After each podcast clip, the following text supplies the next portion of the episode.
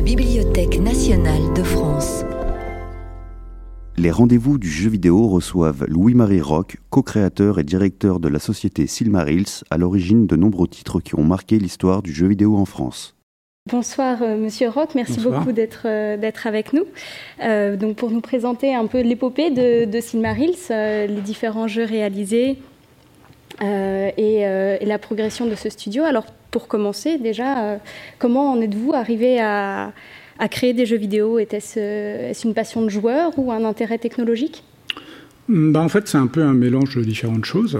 Mais c'est vrai qu'au départ, c'est bien une passion de joueur, mais pas que de joueur de jeux vidéo, parce qu'au départ, dans ma jeunesse, il n'y avait pas de jeux vidéo. Et avec mon frère André, ça a été dit, qui était cofondateur de Silmaril, on jouait beaucoup à des jeux de société, plutôt des jeux de stratégie essentiellement, des classiques genre Risk ou Richesse du Monde, Monopoly. Et tout ça nous a donné un certain goût, globalement aussi, pour ce que allaient devenir les jeux vidéo. Mais on allait aussi un petit peu plus loin, parce que quand on jouait à ces jeux, on essayait aussi parfois soit d'inventer des règles nouvelles, soit de pallier à des règles qui pouvaient créer des frustrations ou qui pouvaient amener à un déséquilibre du jeu. Donc on avait déjà un peu cette idée de dire qu'on pouvait aussi amener quelque chose de nouveau dans chacun de ces jeux. Et puis alors, dans les années 70, on a vu l'apparition des jeux qu'on appelait les jeux électroniques à l'époque. C'était pas encore les jeux vidéo, enfin on les appelait pas comme ça. Alors il y avait les consoles de type Pong ou des jeux d'échecs. Et puis surtout les bornes d'arcade. Et les bornes d'arcade, elles amenaient énormément de choses, surtout visuelles, qui étaient vraiment fascinantes. Et ça faisait vraiment partie des choses qui, moi, m'ont donné envie, finalement, de créer des jeux. Après, c'est vrai qu'il y a un goût pour ce qui est technique. Moi, j'ai toujours été, dans mon enfance, passionné de technologie innovante et de côté un peu do it yourself, là, de bricolage, mécanique, électronique, même de la microélectronique. Puis enfin, fin des années 70, de la micro-informatique avec l'apparition des premiers micros. Mais je rajouterais aussi un élément qui fait partie de l'envie de créer des jeux, c'est tout simplement l'envie de créer quelque chose. De créer quelque chose qui n'existe pas encore, qui est tout nouveau, dont on a rêvé, un peu ce genre d'idée. Et donc cet élément-là est un élément également qui fait partie du package, on va dire, du créateur de jeux vidéo. Un voilà. Intérêt finalement très créatif, artistique presque dans la création. Oui, et qui est aussi, je dirais, nourri par ce qu'étaient les cultures émergentes, la science-fiction, le steampunk, Donjons et Dragons, tous ces trucs-là, en fait, c'était quelque chose qui faisait travailler l'imaginaire, en fait, et qui donnait envie d'y participer. À Donjons et Dragons, on participe finalement à la création du jeu quelque part, parce qu'il y a un maître du jeu. Donc à la fois, à la fois l'aspect créatif, l'aspect technique, l'aspect jeu, et puis cette implication particulière du public, du joueur dans l'œuvre. Et donc pour cet aspect technique plus particulièrement, comment est-ce que vous vous êtes formé à la programmation? Est-ce que c'était votre formation d'origine ou est-ce justement suite à cette envie de créer, à ces idées que vous vous êtes formé à l'informatique plus précisément? En fait, moi j'ai appris l'informatique plutôt par moi-même. Au départ, c'était sur des calculatrices programmables dans les fins des années 70. Et puis, ça m'est même arrivé de programmer sur des cartes à microprocesseurs. Alors, c'était vraiment très austère parce qu'on codait des bits à 1 et à 0. Alors, c'était quelque chose de très difficile. Et puis, au début des années 80, là, j'ai commencé à utiliser des micro-ordinateurs en programmant en BASIC, essentiellement. Puis après, en assembleur. Mais tout ça, je l'avais appris de moi-même, tout simplement par passion. Mais j'ai aussi une formation plus sérieuse de l'informatique, parce entre 84 et 86, j'ai fait une formation d'ingénieur. Et dans ce cadre, en fait, j'ai appris plusieurs langages, mais c'était très orienté, on va dire, industriel. Fortran, COBOL ou ADA, enfin ce genre de langage. Et puis le C, qui est d'ailleurs aujourd'hui le langage, en tout cas que nous utilisons comme étant le langage principal de la programmation. Enfin, quand je dis C, c'est plutôt C++, qui à l'époque n'existait pas, cependant. Et je dirais que l'informatique que moi j'ai apprise à ce moment-là, c'était un autre monde de ce qu'est l'informatique aujourd'hui, parce que tout ce qu'on faisait en informatique, c'était extrêmement contraint. C'est-à-dire que déjà, on avait très peu d'espace mémoire, on comptait les octets, hein, c'était vraiment ça. Et puis, les microprocesseurs, évidemment, n'avaient pas du tout la rapidité d'aujourd'hui. Pour faire une sauvegarde, des fois, on ne pouvait même pas sauvegarder. Moi, j'avais une calculatrice, je ne pouvais pas sauvegarder mon programme. Quand je l'avais tapé, quand j'éteignais, c'était fini. Pour réutiliser, il fallait retaper tout le programme. Et après, sur les premiers micro-ordinateurs, on avait des cassettes, c'était quand même pas du tout rapide, hein. Là, il fallait être patient pour utiliser n'importe quel logiciel. Donc, cet archaïsme, en fait, nous obligeait, en fait, à être extrêmement concis, à être très économe, très précis dans tout ce qu'on faisait. Et alors qu'aujourd'hui, on n'a plus du tout cette vision. Aujourd'hui, c'est très quantitatif. Mais en même temps, à l'époque, il y avait aussi une contrepartie, c'est que tout ce qu'on faisait, du coup, était simple et petit, parce que de toute façon, on était très contraint.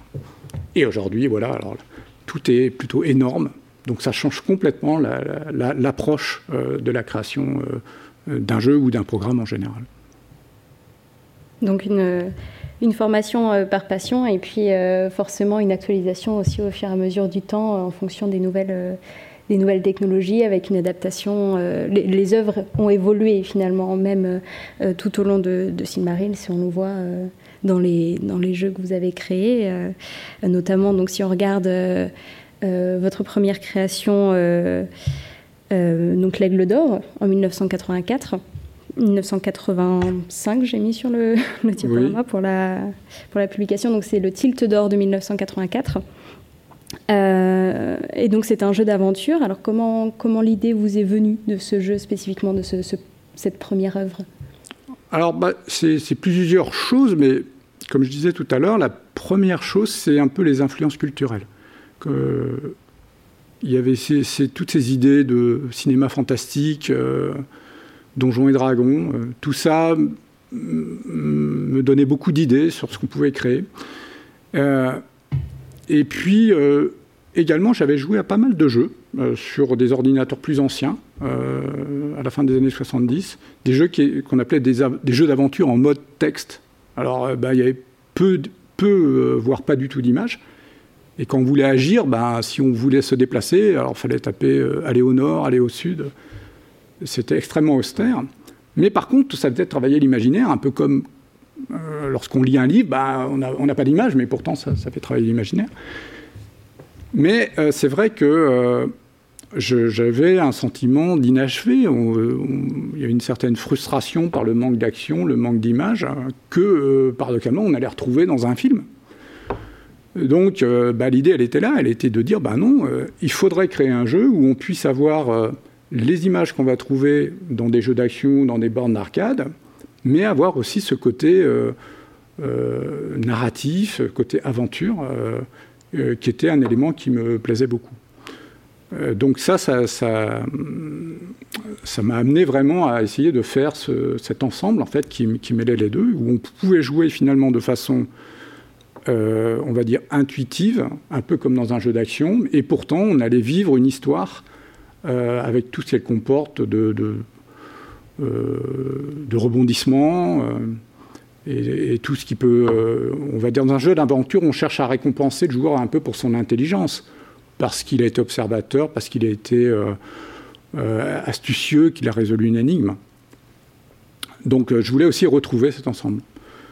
Voilà. Alors après, pour le choix du thème, c'était pas forcément un thème très original, mais finalement... qu'est-ce qu'on veut trouver pour créer du mystère, pour créer un peu de l'émotion au joueur ? Un château hanté, il n'y a rien de plus simple, j'allais dire. Donc l'idée est venue vraiment de là, de manière très classique. Après, il fallait packager l'ensemble, quoi. C'était plus ça le challenge, quelque part. Maintenant, toutes ces idées-là que je décris, en fait, c'est vrai que il y a eu de nombreux jeux de Silmaril qui se sont inspirés de ces mêmes motivations, et notamment pour ce qu'ont été un certain nombre de jeux d'aventure. Donc une inspiration dans l'aventure textuelle, donc Colossal Cave Adventure, Zork, ce genre de jeu, oui. Et en même temps une sorte de l'imaginaire de la fantasy, de la science-fiction par la suite aussi, comme un peu fondation derrière l'Aigle d'or, un peu les inspirations, si je résume. Oui. Mais vraiment dans la réalisation, c'était un point clé, c'était de se dire que on allait voir tout ça comme on le verrait dans un film.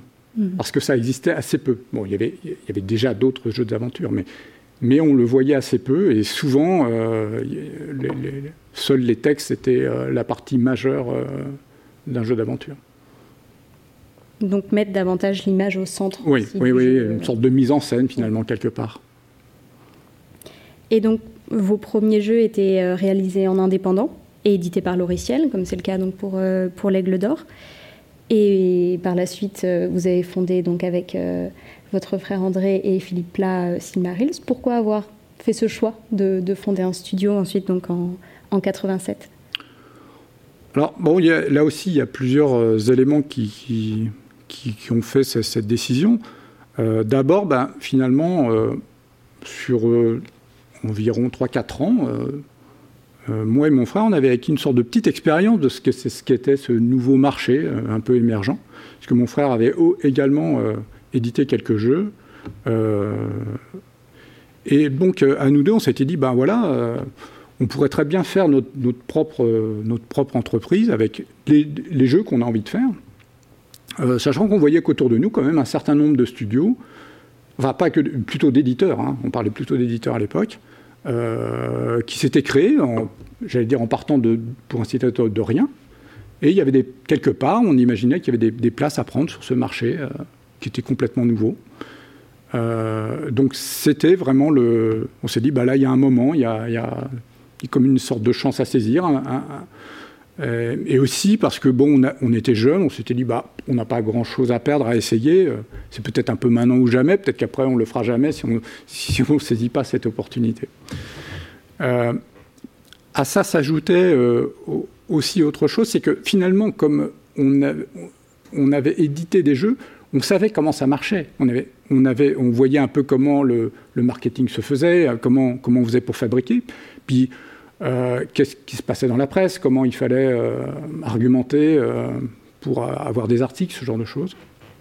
Donc tout ça, ça nous permettait de ne pas partir à blanc. Hein. On avait vraiment une sorte de petit bagage qu'on avait vécu nous-mêmes. Évidemment, le fait d'avoir fait l'Aigle d'or, c'est quelque chose qui m'a aussi donné beaucoup confiance, parce que je me suis dit, c'est vrai, c'est possible de faire un jeu qui marche, et du coup, on va arriver à faire une entreprise qui va tenir, qui sera financièrement, qui va pouvoir nourrir ses salariés et se développer. Peut-être que si j'avais fait des jeux qui étaient restés plus confidentiels, j'aurais pas du tout été dans cette direction.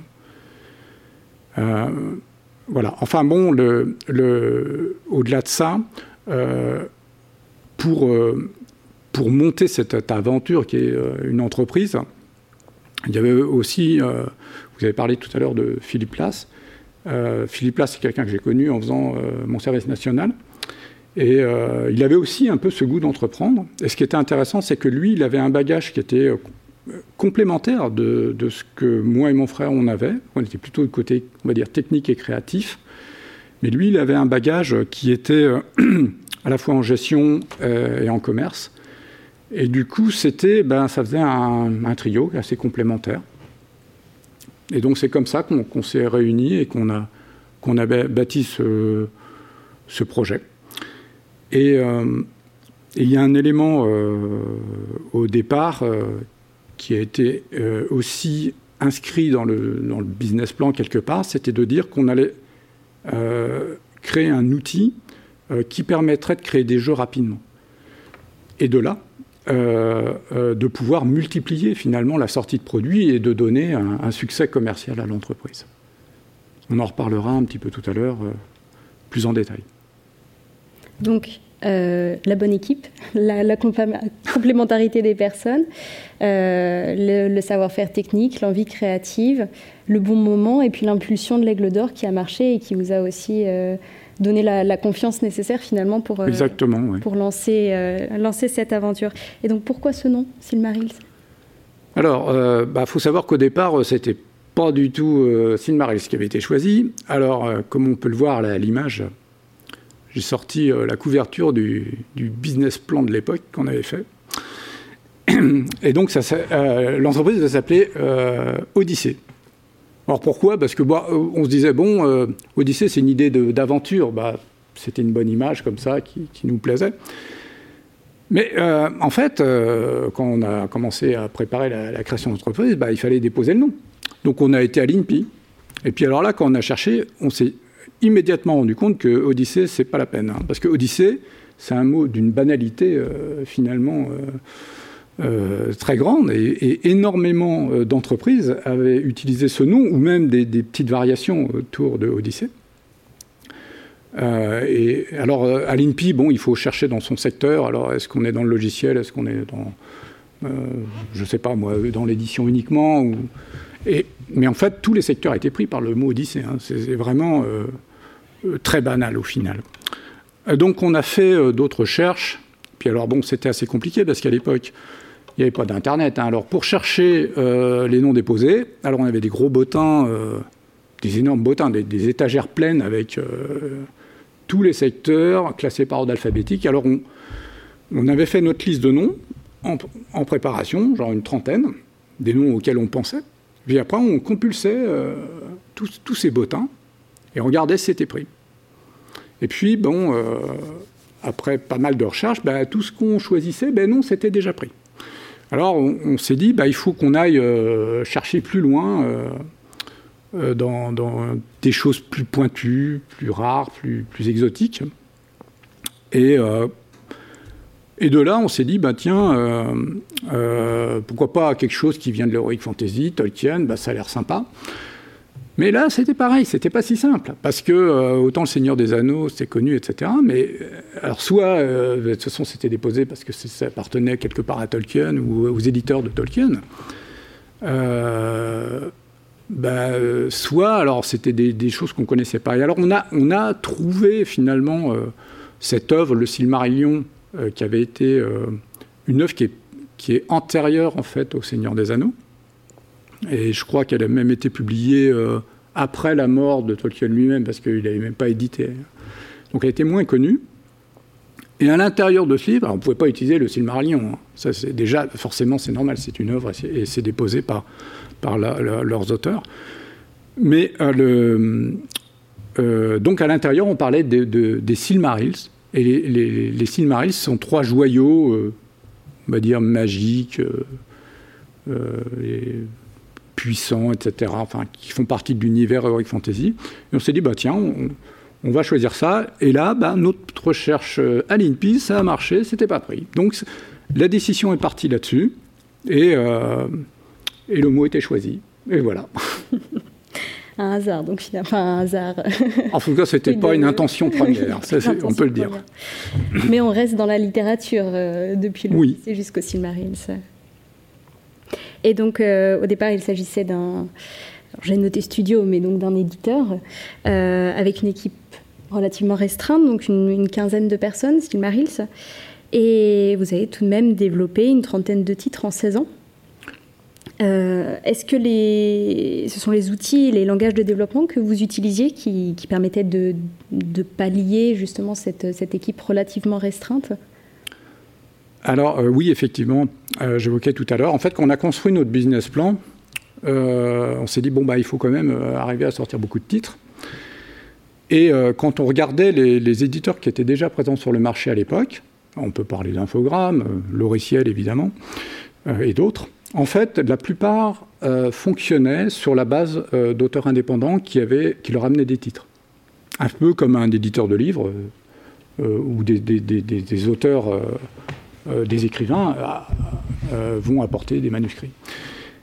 Mais nous, on ne connaissait pas tellement d'auteurs en soi, et ce n'était pas forcément évident d'arriver à concurrencer les éditeurs en place et pour trouver des auteurs de jeux originaux. Donc l'idée, c'était de dire, on va créer un outil pour concevoir des jeux qui soient simples à utiliser et qui puissent être mis à disposition auprès d'autodidactes, enfin, qui ne sont pas forcément des programmeurs ou qui n'avaient pas forcément l'idée première de créer un jeu parce qu'ils n'avaient pas le bagage technique. Et donc, de là, on a créé un outil qui s'appelle ALICE, ce qui veut dire Actor Language Integrated System. Et j'avais développé cet outil avant la création de l'entreprise.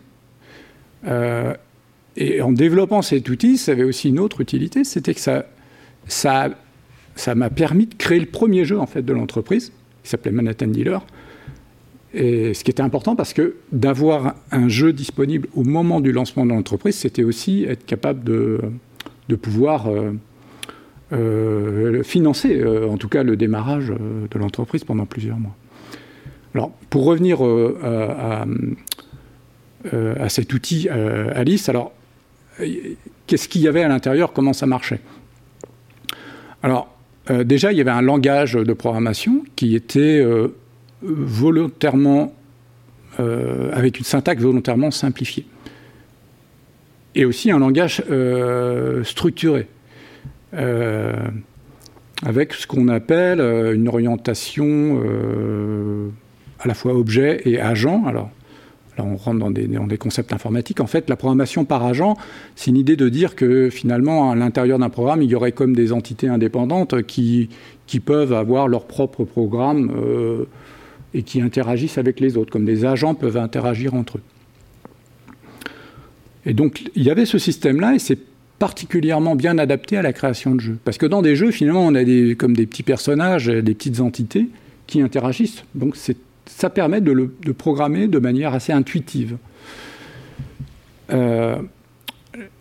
L'autre chose, c'est que il y avait aussi, alors là on le voit un peu sur l'image, donc là sur la partie centrale on voit justement le fameux langage, un éditeur de source.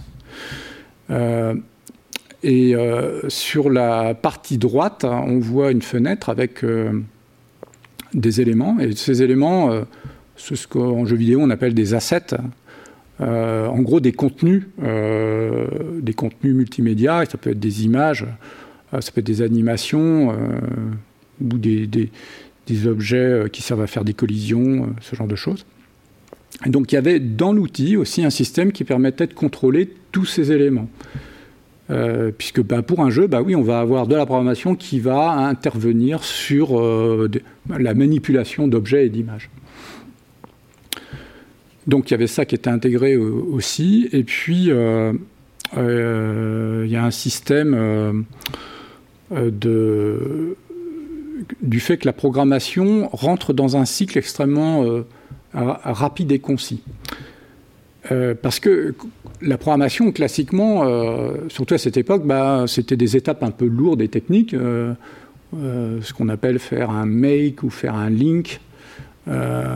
Qui sont des étapes successives pour transformer un code source en un programme exécutable. Et donc là, l'idée, c'était d'intégrer un système où finalement, en un clic, on transformait son programme en j'essaye mon programme. Donc le cycle qui s'appelle programmer, tester, corriger, soit extrêmement rapide. Pour gagner du temps, pour aller vite, parce que dans un jeu, on fait beaucoup de petits réglages visuels. Il faut que... une animation un peu trop rapide, un peu trop lente, un peu trop à gauche, un peu trop à droite. Tous ces petits réglages ont besoin d'être corrigés successivement et rapidement. Alors cette idée-là, en fait, elle m'avait été inspirée par Borland Turbo Pascal, qui était sorti à l'époque, et qui mettait tout à fait cette idée en avant. Il y avait un bouton où tac, on compilait, ça allait très très vite, et c'était une sorte de petite révolution à l'époque pour dire on va programmer très vite. Voilà. Alors, dernier élément qu'il y avait à l'intérieur de cet outil, qui aussi avait une importance quelque part pour le modèle économique, si on peut dire, c'était qu'il permettait en fait, une fois que le programme était fait, de convertir le jeu automatiquement pour différentes plateformes. Alors, par exemple, on allait créer son jeu pour Atari, et puis on allait le convertir en quelques clics. Bon, c'est jamais exactement quelques clics, mais très rapidement, en fait, pour un Amiga, pour un PC. Et donc l'outil, il avait ça intégré à l'intérieur. Donc ça permettait aussi, quelque part, que d'être beaucoup plus productif, parce que si on faisait un jeu, ben, on le faisait directement pour plusieurs plateformes. On était capable donc de couvrir le marché, en tout cas l'essentiel du marché. Et moi, je sais qu'en tant qu'auteur indépendant, moi, je me souviens avoir notamment L'Aigle d'or. Moi, je l'ai écrit plusieurs fois. Hein, parce que quand je l'ai fait sur Auric à l'époque, en 84, pas en 85, je le faisais sur MO5, ben, j'ai tout recommencé. Hein. De toute façon, il n'y avait rien qui était... On n'avait même pas vraiment d'outils de transfert. On ne pouvait même pas transférer les données d'une machine à l'autre. Hein. Il y avait ce qu'on appelait des liaisons serrées, mais on n'avait même pas un programme qui existait pour permettre cette communication entre les ordinateurs. Donc j'avais tout réécrit. Hein. Bon, bah, même refait toutes les images. Aujourd'hui, on ne ferait pas du tout comme ça. Et donc là, l'outil, il amenait une forme de modernisation là-dessus pour dire, bah, maintenant, on va automatiser tout ça et on va rationaliser la production. Voilà. Alors, l'idée, c'était de dire, avec cet outil, on va pouvoir le proposer gratuitement à des gens qui ont envie d'écrire des jeux, qui ne sont pas forcément des spécialistes du métier, qui ont envie d'écrire un jeu parce qu'ils ont des idées, ils ont des envies de création. Et puis, bah, en échange de l'outil, bah, ils vont l'éditer chez nous. Et bah, du coup, on va avoir une forme de business, voilà, des jeux à mettre sur le marché. Et c'était ça, le principe qu'on envisageait. Mais, en fait... Dans la réalité, il y avait quand même une erreur là-dessus. Parce qu'au départ, en 87, bah, on pouvait écrire un jeu en quelques mois. En 3-4 mois, on faisait un jeu, voilà, même tout seul. Hein, le Manhattan Dealer, il s'écrit comme ça en quelques mois. Mais très rapidement, en fait, avec la concurrence, les jeux, c'était de plus en plus long à écrire.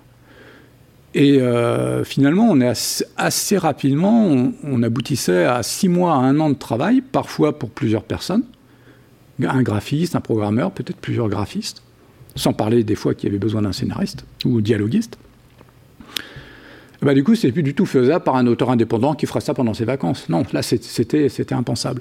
Donc, automatiquement, bah, c'était inéluctable. Il fallait que on change le modèle Et de là, bah, on n'avait plus trop de choix. Il fallait embaucher des gens pour faire cette création. Donc on n'était plus exactement le modèle de départ, dire « nous sommes une société d'édition ». Non, non, on est un studio de développement, en fait, dans la réalité. Et ça nous a poursuivis, évidemment, jusqu'au bout.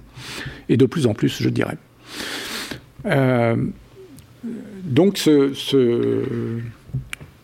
voilà, l'idée des auteurs indépendants, c'était finalement une assez courte époque, je crois, dans l'histoire de la création du jeu vidéo. Voilà. J'allais vous demander justement si c'était s'il y avait eu un premier projet, donc je pensais à Manhattan Dealers qui avait mené à la création de Silmarils, mais donc ça répond en quelque sorte à la question, puisqu'au départ Silmarils était pensé plus comme une société d'édition que comme un studio de développement. Donc si je comprends bien, ce n'est pas vraiment ce projet qui a porté le studio, mais il a été le Manhattan Dealers a été la conséquence d'ALICE. En fait. Oui, en fait, vraiment, voilà, il fallait... c'était ça, c'était notre business plan. Il nous fallait un produit dès le départ. Parce que sinon, ça voulait dire que, ben, il aurait fallu travailler, je ne sais pas, sans se payer de salaire, ce genre de choses. Bon, ça existe, hein, il y a des startups, même aujourd'hui, hein, qui se montent, ben, elles partent avec rien. Hein. Elles ont un tout petit capital, et puis, ben, on va essayer de lancer un produit innovant, un site web ou une application. Mais quand même, en tout cas, c'était ça, ce qu'on avait prévu, ce qu'on avait planifié. Donc le jeu a vraiment été conçu dans cette optique, sachant que notre idée était des jeux qu'on avait envie de créer, c'était pas forcément ce genre de jeu. Mais ce jeu-là, il avait, on va dire, comme intérêt, c'est qu'il n'était pas extrêmement gros à concevoir, ni forcément extrêmement compliqué. Parce que finalement, c'est une sorte de jeu d'action. Donc les mécanismes dans le jeu d'action, ils sont pas moins nombreux, mais on peut les tester plus facilement parce qu'on peut tout tester assez... en un seul lieu, on va tester toutes les actions du personnage. Dans un jeu d'aventure, il faut souvent tester très longtemps, aller jusqu'au bout de l'histoire pour découvrir que tout marche bien. Donc ça permettait d'avoir un jeu assez rapide à faire. En fait, on peut rajouter aussi que quand on a au départ choisi le jeu, on a hésité... on a visité, peut-être qu'on aurait fait à la place un jeu de course, enfin un jeu de rallye, type Paris-Dakar. Donc, on a eu un petit débat, mais finalement c'est celui-là qui a été retenu. Et je pense qu'on ne s'est pas trompé d'ailleurs, parce que finalement c'était un jeu, les jeux de combat étaient un bon créneau en fait sur le marché, qui nous a permis tout de suite de démarrer l'entreprise positivement. Donc une bonne initiative en quelque sorte pour lancer Silmarils, sans que pour autant ce jeu de combat quasiment, on dirait beat them all aujourd'hui, oui. Sans que ce soit vraiment l'orientation définitive du studio. Et justement, dans cet aspect créatif, jusqu'en 1989, les jeux de Silmarils étaient distribués par Loriciel en France. Et puis ensuite, vous avez ouvert votre propre distribution, tant en France qu'à l'étranger. Est-ce que ça a changé quelque chose, justement, dans vos ambitions créatives, dans les idées de jeu? Est-ce que vous étiez peut-être moins limité par le fait que vous gériez votre propre distribution? Alors, en fait, c'est vrai que, donc au début, quand on a démarré, le fait d'avoir un partenariat de ce qu'on appelle la distribution... avec Loriciel, c'est un élément qui a été très positif parce que on a pu bénéficier d'un savoir-faire et qu'ils avaient eux déjà depuis plusieurs années, et puis d'une bonne implantation sur le marché français. Bon, à ça s'ajoutait quand même que parce que moi j'avais édité plusieurs jeux chez Loriciel, il y avait quand même une relation de confiance avec Laurent Veil, le PDG de Loriciel, et puis toute l'équipe. De Loriciel nous a amené, on a pu bénéficier de leur expérience. Ça a permis notamment de vendre notre premier jeu Manhattan Dealer. Grâce à eux, on a pu le vendre aux États-Unis dès la première année à l'éditeur Broderbund. Et là, on voit la jaquette, parce que le jeu avait été nommé autrement, ça s'appelait Operation Clean Street. Et donc ça, c'était un élément de ce qu'a pu nous apporter finalement le fait de collaborer.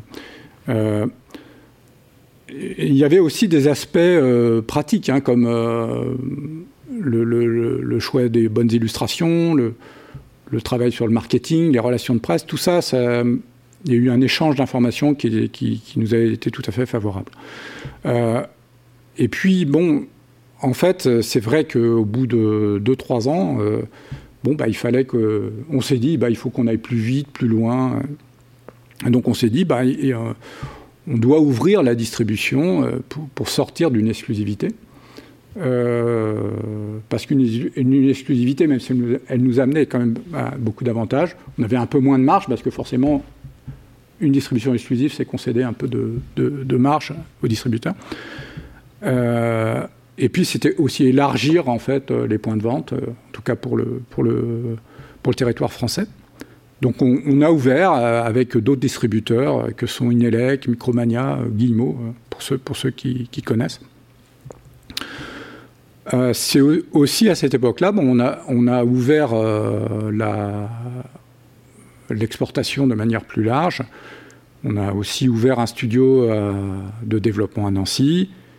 On a ouvert un bureau commercial à Londres. Et de Londres, en fait, surtout, c'était pour contrôler les ventes, pas seulement au Royaume-Uni. Le Royaume-Uni, c'est quand même quand même un gros marché, si ce n'est le principal marché à l'époque.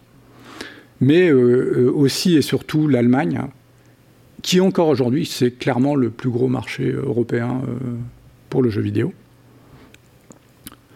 Et puis bah, les pays nordiques, le Benelux, même de l'Angleterre, hein, ça permettait, même les pays du Commonwealth, finalement, quelque part, c'est facile quand on est basé en Angleterre de vendre à tous ces pays-là. Bien plus facile que quand on est juste français en France, on va dire. Ça aide. Donc le fait d'ouvrir cette distribution, d'ouvrir l'export, bah, ça nous permettait d'envisager des projets plus ambitieux, tout simplement. Mais dans la réalité, c'était carrément nécessaire parce que chaque année, la concurrence devenait de plus en plus dure. Et la concurrence, il y a la concurrence européenne, mais il y a surtout la concurrence qui vient des États-Unis. Parce qu'évidemment, un éditeur américain, à partir du moment où il développe un titre, il a un marché qui est 5 fois la France. Hein, donc, automatiquement, il va rentabiliser beaucoup plus vite. Il peut immédiatement investir beaucoup plus sur un projet de jeu. Donc c'est cette concurrence qui était la plus dure. Mais au départ, en fait, pendant quelques années, on bénéficiait d'une sorte de petite protection parce qu'il y avait les Amiga et Atari ST, en fait, étaient surtout très développés en Europe. Alors qu'aux États-Unis, il y avait les PC. Sauf que les PC, pendant pas mal d'années, eh ben, ils n'étaient pas très qualitatifs pour le jeu vidéo. Parce qu'ils n'avaient pas de circuit sonore ou quasiment pas. Ah, les visuels, c'était une catastrophe. C'était 4 couleurs, en plus des couleurs pas forcément très jolies. Donc pendant, je dirais, jusqu'aux années 92-93, finalement, le marché européen était un peu protégé. Parce que les Américains ils se concentraient sur le PC. Bon, ils faisaient un peu d'Atari et d'Amiga, mais c'était surtout les Européens qui étaient sur ce marché-là et qui bataillaient entre eux. Mais le PC, bon, bah, il est venu petit à petit. Hein. Aujourd'hui, d'ailleurs, il est complètement dominant, si je mets à part le marché des consoles. Et ben, le PC, bah oui, il y a eu des cartes sonores, il y a eu des cartes graphiques, surtout ce qu'on appelait le fameux mode 13 qui affichait 256 couleurs par pixel, ce qui était évidemment bien supérieur à ce qu'on avait sur les Atari ou autres Amiga.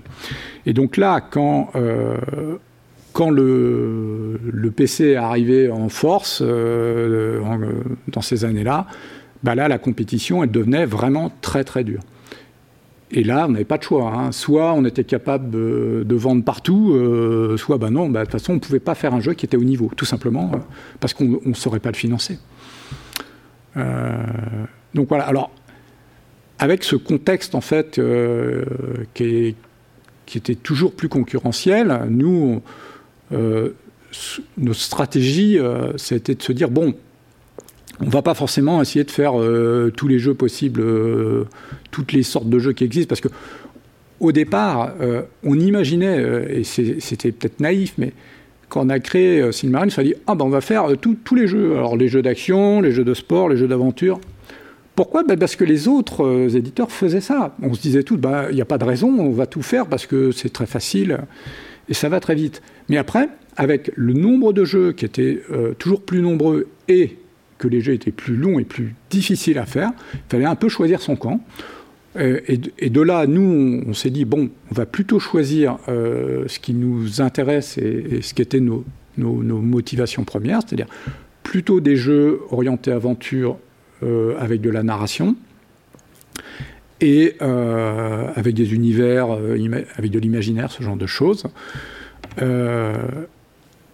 Et de jouer cette carte, en fait. Voilà. Alors les premiers jeux, il y a eu, voilà, les premiers jeux ont été beaucoup des jeux d'aventure. Alors, là, on voit le Fétiche Maya.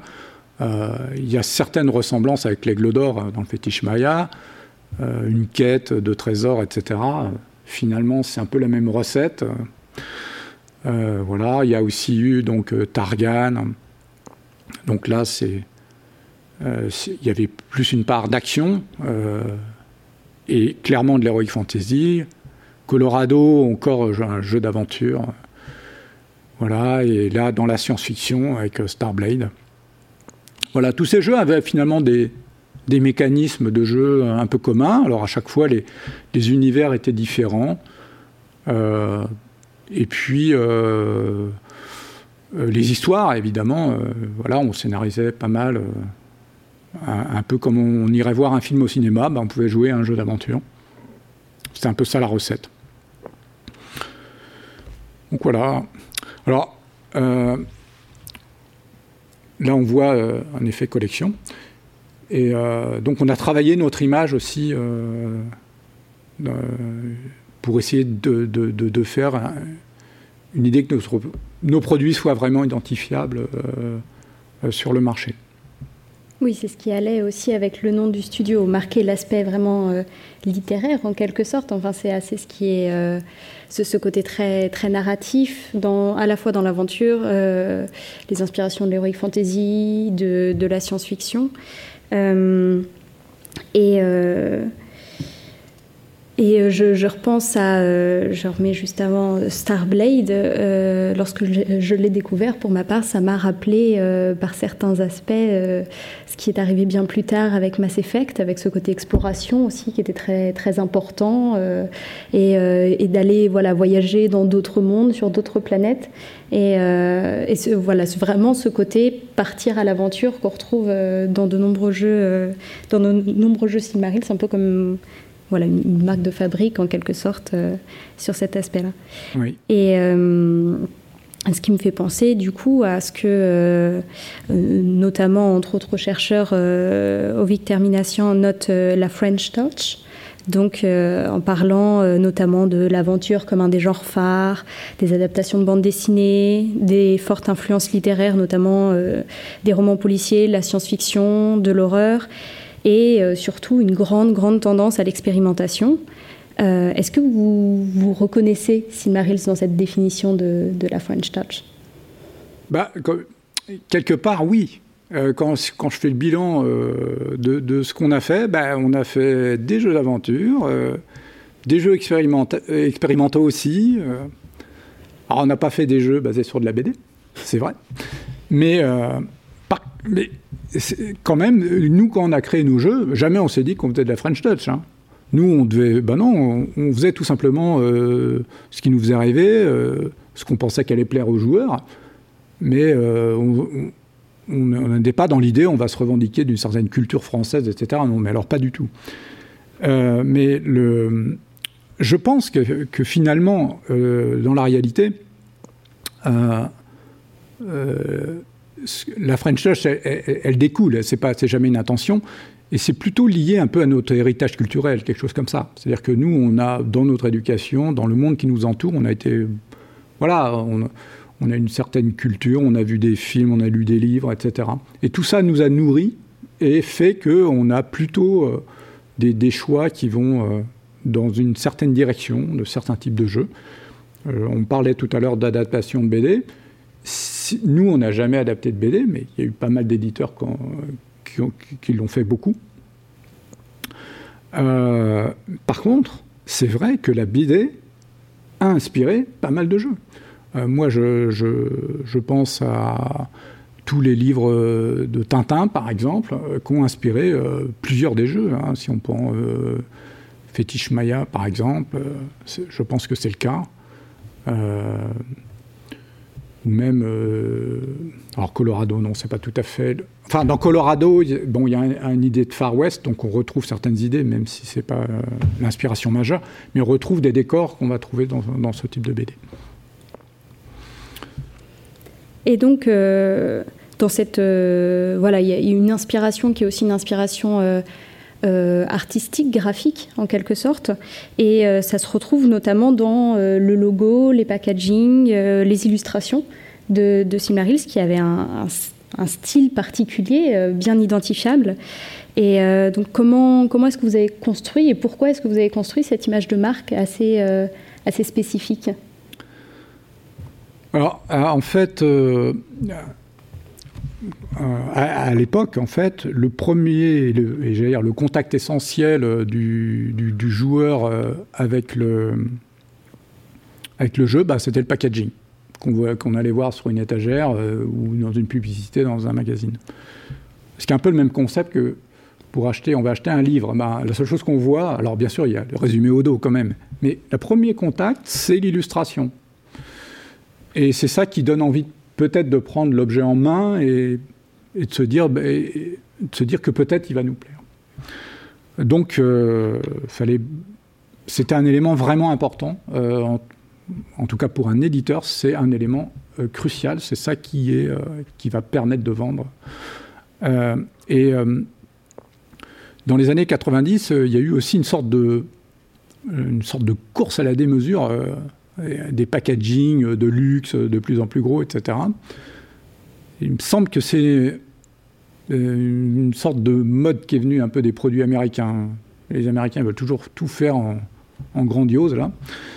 Et en France, on a retrouvé ces produits-là avec des gros packagings. Et nous, on est rentré dans cette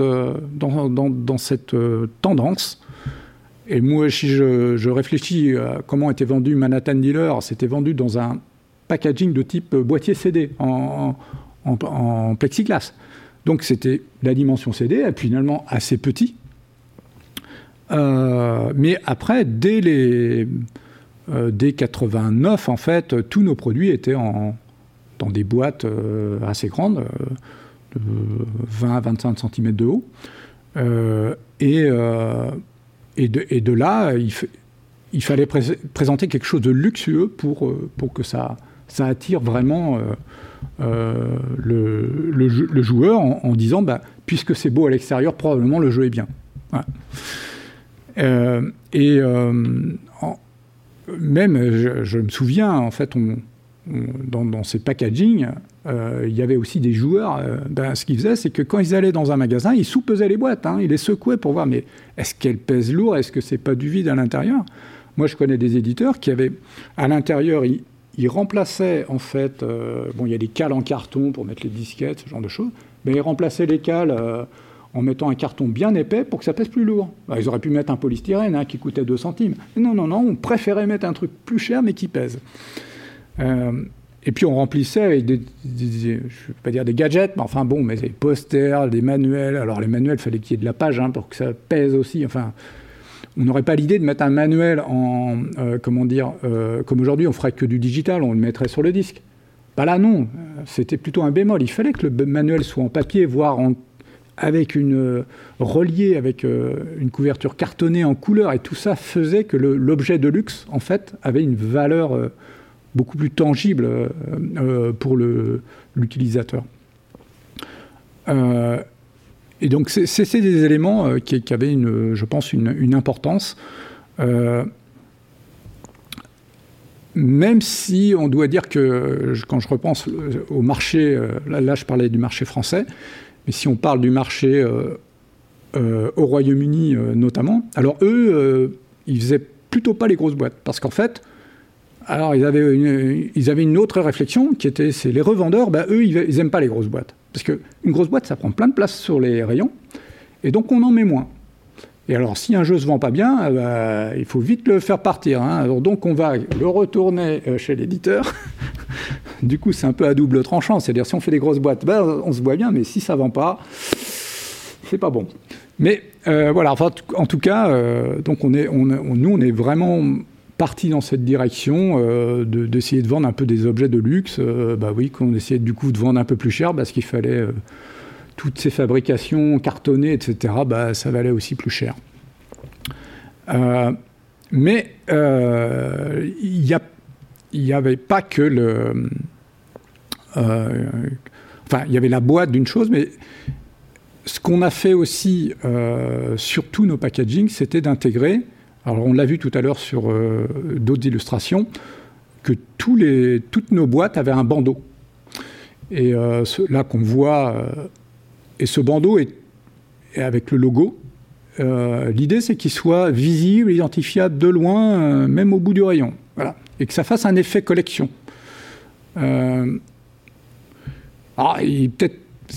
aujourd'hui, quand je réfléchis, je me dis, il est peut-être un petit peu trop voyant, peut-être, finalement, ce logo. Mais En tout cas, ça a quand même marché parce que les gens identifiaient bien les produits et on les reproduisait à chaque fois. On a fait au moins, je pense, une quinzaine de jeux qui avaient ce bandeau.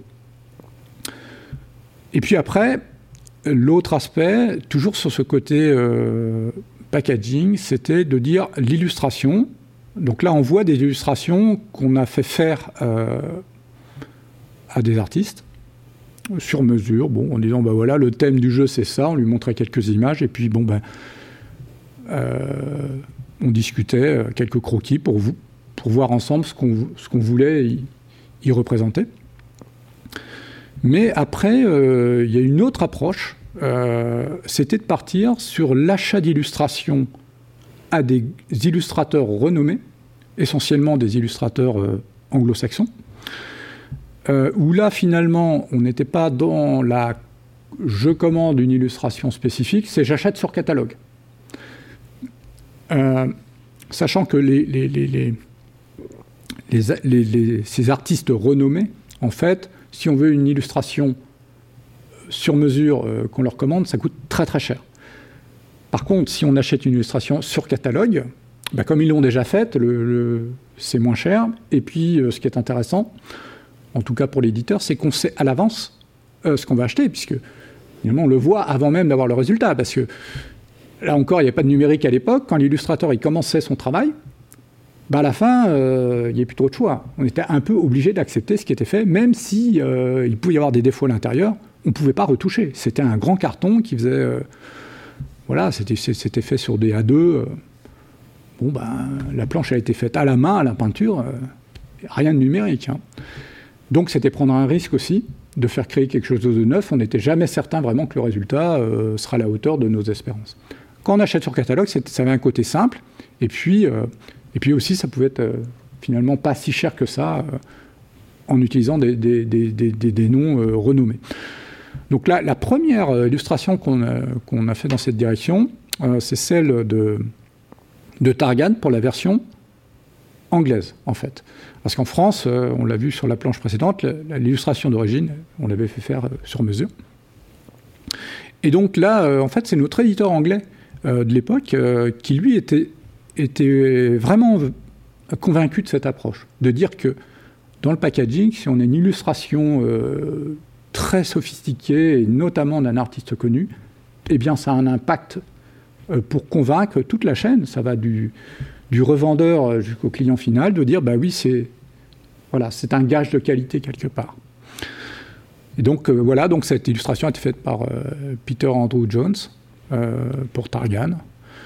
Et puis après, il y en a eu quelques autres qu'on suivit. Donc, Transarctica, c'était fait par...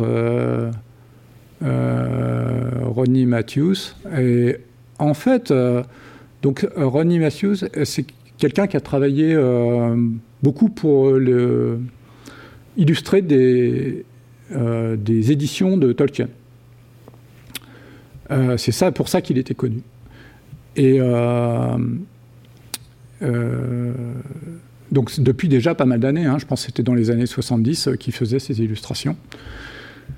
Et nous, on lui achetait celle-là pour un jeu qui n'était pas de l'Heroic Fantasy, puisque finalement, c'était Transarctica, qui est un jeu plutôt d'anticipation. Alors, ce qui était assez particulier, c'est que, en fait, Ronnie Matthews avait quelque part un peu changé sa façon de penser par rapport à ce qu'il créait. Et il ne souhaitait plus que ces illustrations soient utilisées pour... illustrer des thèmes qui soient religieux, diaboliques, tout ce genre de choses. Or, choses qui font partie des univers fantastiques, typiquement Donjons et Dragons ou Tolkien en général. Donc il a fallu, pour obtenir cette illustration, carrément qu'on lui écrive un courrier à l'époque pour... lui expliquer et le convaincre que non, notre jeu n'était pas du tout... Il n'y a rien de diabolique dans notre jeu d'anticipation. C'est le monde dans l'avenir très concret, le réchauffement climatique. Voilà. Et à partir de là, finalement, on l'a obtenu. Et alors, cette illustration a un côté vraiment très fantastique. Et curieusement, bah, nous, on l'a appliqué à un jeu qui ne l'est pas tant que ça, mais elle a vraiment une aura très particulière qui, je pense, a beaucoup servi le produit. Voilà pour celle-ci. Et puis, il y a une troisième aussi, là. Donc, celle-là, elle a ceci de notable, donc, qui est faite donc, par Tim Hildebrandt. Et en fait, cette illustrateur est connue parce qu'il a fait des affiches de films de Star Wars 4, épisode 4. Voilà. Donc, c'est quand même un grand nom qu'on avait attrapé, si je puis dire. Voilà. Après, il y en a quelques autres qu'on voit ici qui ont aussi été dans cette vision, enfin dans cette façon de choisir ses illustrations. Donc Guy Roger pour Storm Master, Tony Roberts, donc ça c'est pour Robinson Requiem, et puis Ishar IV, Mark Harrison et Ciruelo Cabral pour Ishar III. Moi, ce que je retiens de toutes ces illustrations, c'est que quand même, elles apportent quelque chose. De toutes ces illustrations émane une forme de poésie, de rêve. Et ça c'est vraiment quelque chose qui va se transmettre à la personne qui va acheter le jeu, qui va lui donner envie d'acheter, parce qu'il se dit, bah voilà, je vais rentrer dans ce monde féerique, enfin imaginaire. Et on reste toujours donc sur l'aspect un peu imagination, voyage, qu'on retrouvait d'ailleurs dans Transarctica, où c'est finalement aussi une avancée. Voilà. Toujours cet aspect de dépaysement, j'ai envie de dire, qui est le propre de l'aventure. Oui. Et donc justement, pour continuer dans cette lignée, il y a eu beaucoup de jeux donc, très originaux chez Silmarils, donc même expérimentaux. Je pense à Robinson's Requiem, puis à sa suite Deus, donc qui sont des jeux de survie très réalistes, particulièrement détaillés pour l'époque. Et donc outre le gameplay très immersif, dans les deux cas ça se déroule dans des univers de science-fiction qui donnent la part belle à l'exploration. Avec une faune et une flore spécifiques notamment. Et donc d'où vous est venue l'inspiration pour ces univers spécifiques Alors, il y a déjà un élément premier en fait qui est, que moi et mon frère on avait en tête dans presque tous les jeux qu'on voulait créer, c'était de se dire qu'il y avait une bonne dose de simulation. C'est-à-dire ce côté, finalement, réaliste. Et donc, un des arguments, moi, qui me tient beaucoup à cœur dans un jeu vidéo, c'est de dire que l'ordinateur est capable de recréer un monde réaliste et qui est scientifiquement crédible. Parce qu'à partir de là, le joueur... Finalement, il pourra utiliser sa propre compréhension du monde, son intuition, pour évoluer, faire face à tous les défis qu'il va rencontrer. Et aussi de se dire que, puisque ceci est réaliste, on n'est pas forcément dans l'idée qu'il y a un scénariste qui a prévu l'histoire à l'avance. Et quand on pense à... C'est une différence importante entre ce qui est un film, par exemple, où là, on écrit un scénario de A à Z avec des rebondissements, etc., mais l'histoire, elle n'a qu'un seul chemin. Dans un jeu, ben non. Dans un jeu, il n'y a pas une prédestination exacte de ce qui va s'y passer. Et c'est ça, ce côté simulation, qui est extrêmement important. Et le joueur donc, peut imaginer ses propres solutions. Il ne se dit pas, bah, je vais prendre la solution, il n'y en a qu'une, c'est celle-là, c'est celle que le scénariste a pensée. Donc cet élément-là, qui est le propre, je trouve, des jeux vidéo, est un argument majeur et moteur pour la création de jeux de simulation en général. Et donc tout ça, en fait, le fait de se dire que tout ce qui s'y passe, finalement, pourrait avoir lieu dans la vie réelle, ça renforce l'immersion. Et on s'y croit. Ça nous sort de notre quotidien et on est complètement pris dans le jeu par cette idée-là. Et c'est un élément qui est très favorable, en fait, à ce qu'on va retenir d'un jeu, au moment passé. C'est aussi pour ça qu'on dit que le serious gaming, les jeux sérieux dédiés à l'apprentissage, marchent mieux qu'une présentation plus classique d'un thème scientifique, parce que le jeu, en fait, par l'imaginaire qui va déclencher derrière, fait qu'on va mieux s'en souvenir. Et en fait, dans d'autres jeux, cette idée de dire que on doit absolument mettre des éléments du réel, raccrocher le réel au jeu, en fait,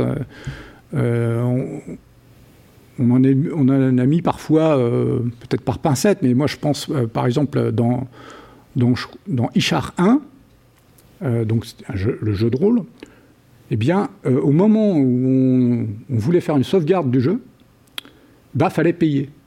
Il fallait payer avec des pièces d'or qu'on avait collectées dans l'aventure elle-même. Et donc, c'était une manière de ramener du réel, une contrainte du réel à l'intérieur du jeu. Oui, parce que dans la vraie vie, on ne va pas sauver sa vie sur un disque dur, puis hop, on va la reprendre pour changer. Finalement, je ne vais pas faire ça, ça sera mieux. Non. Et dans un jeu, c'est presque trop facile. On peut sauvegarder, recharger. Il y a des joueurs qui sont spécialistes. F2, je sauve. F3, je recharge. Mais c'est un peu dénaturer l'intention. En tout cas, l'intention du créateur de jeu qui veut que le joueur il fasse des choix et qu'il prenne ses risques.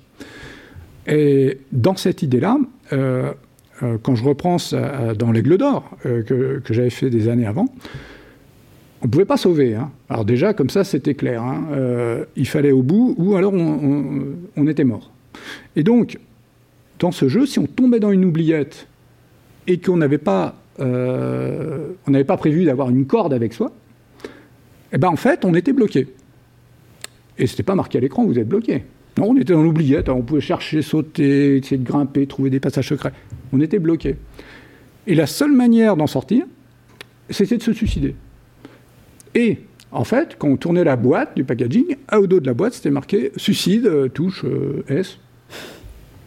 Et le joueur se posait légitimement la question « Mais pourquoi j'irais me suicider dans un jeu ?» Ça n'a aucun sens. Et il le découvrait, en fait, curieusement, par la force des choses, parce que ça allait bien lui arriver de temps en temps de tomber dans ce piège. Donc cette idée de raccrocher comme ça le réel, de le remettre au sein du jeu, est un élément qui est, là encore, je trouve, qui a beaucoup d'importance. Et on le retrouve dans Robinson Requiem. Et alors là, pour Robinson Requiem, on s'est dit, là on va faire la simulation de la simulation, on va aller très très loin. Et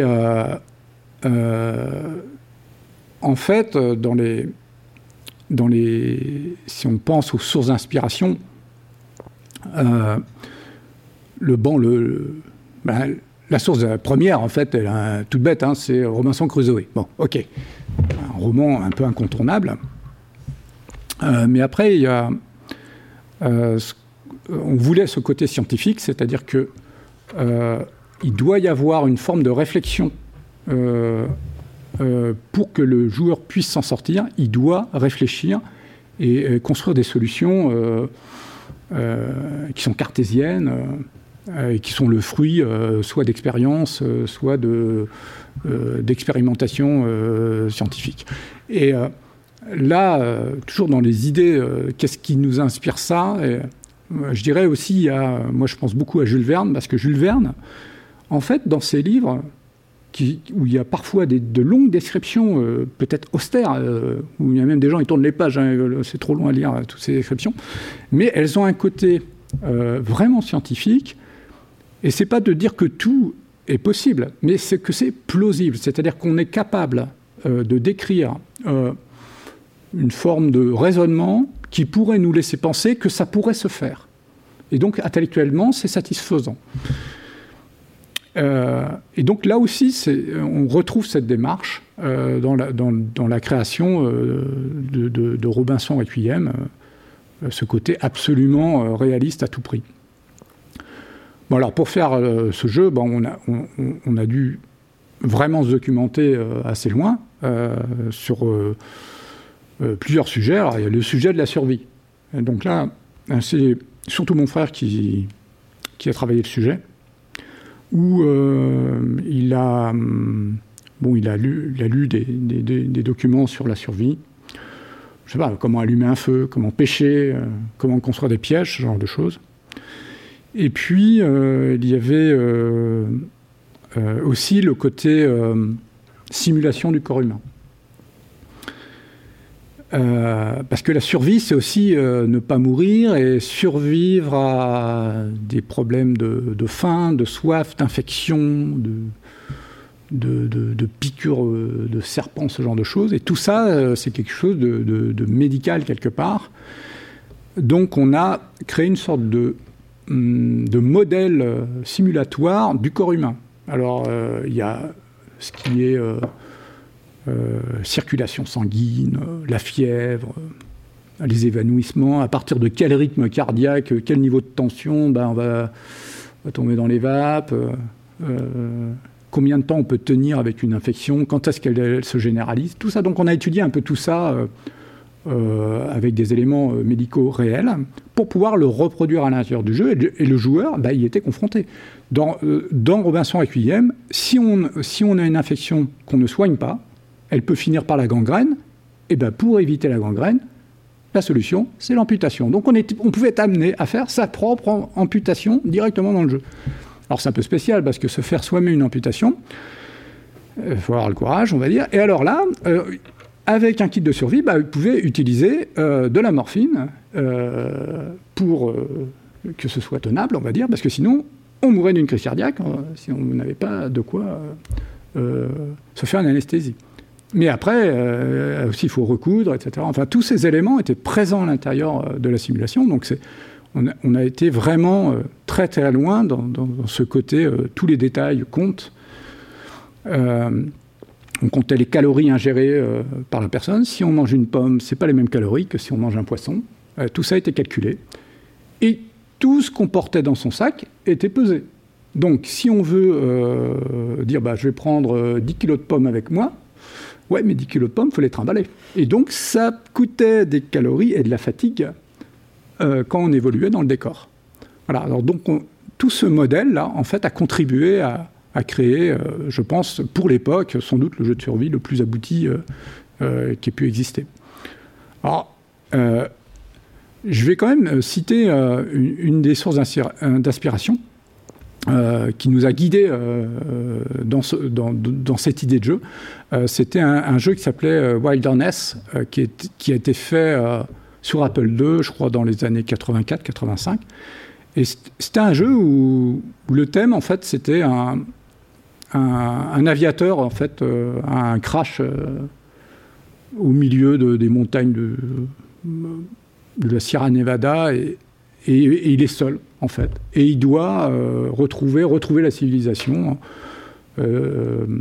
en ayant simplement une boussole et en regardant le territoire. Enfin non, il a une carte, je crois, dans le jeu. Voilà. Il a une carte, il faut qu'il se repère aux pics montagneux pour essayer de trouver...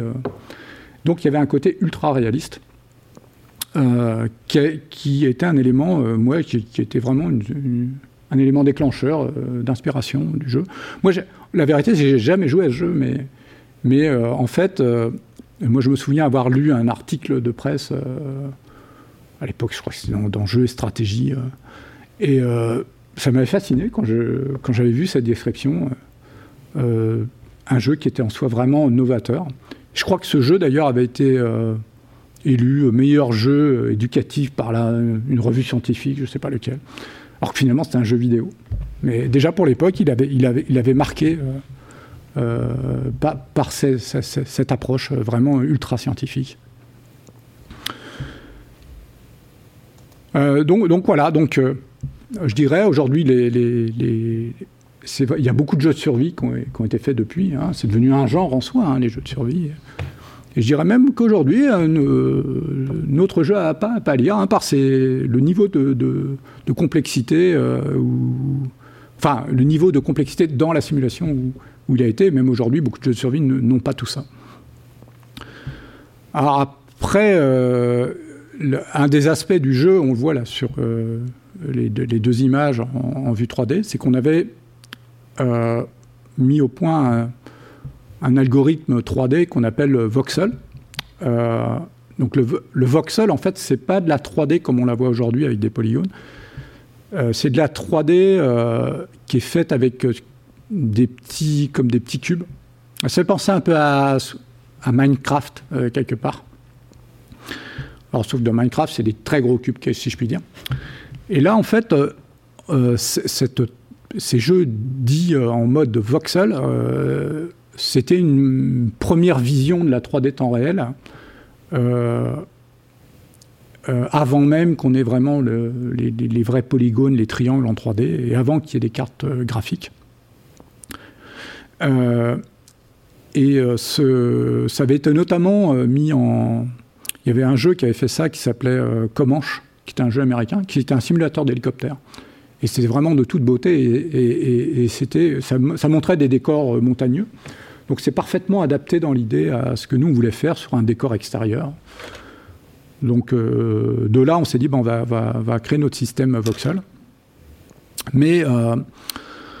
le voxel a aussi des bémols, c'est pas aussi beau, ça fait un peu cubique quand même, et c'est pas forcément aussi beau de ce qu'on pourrait faire en 2D notamment.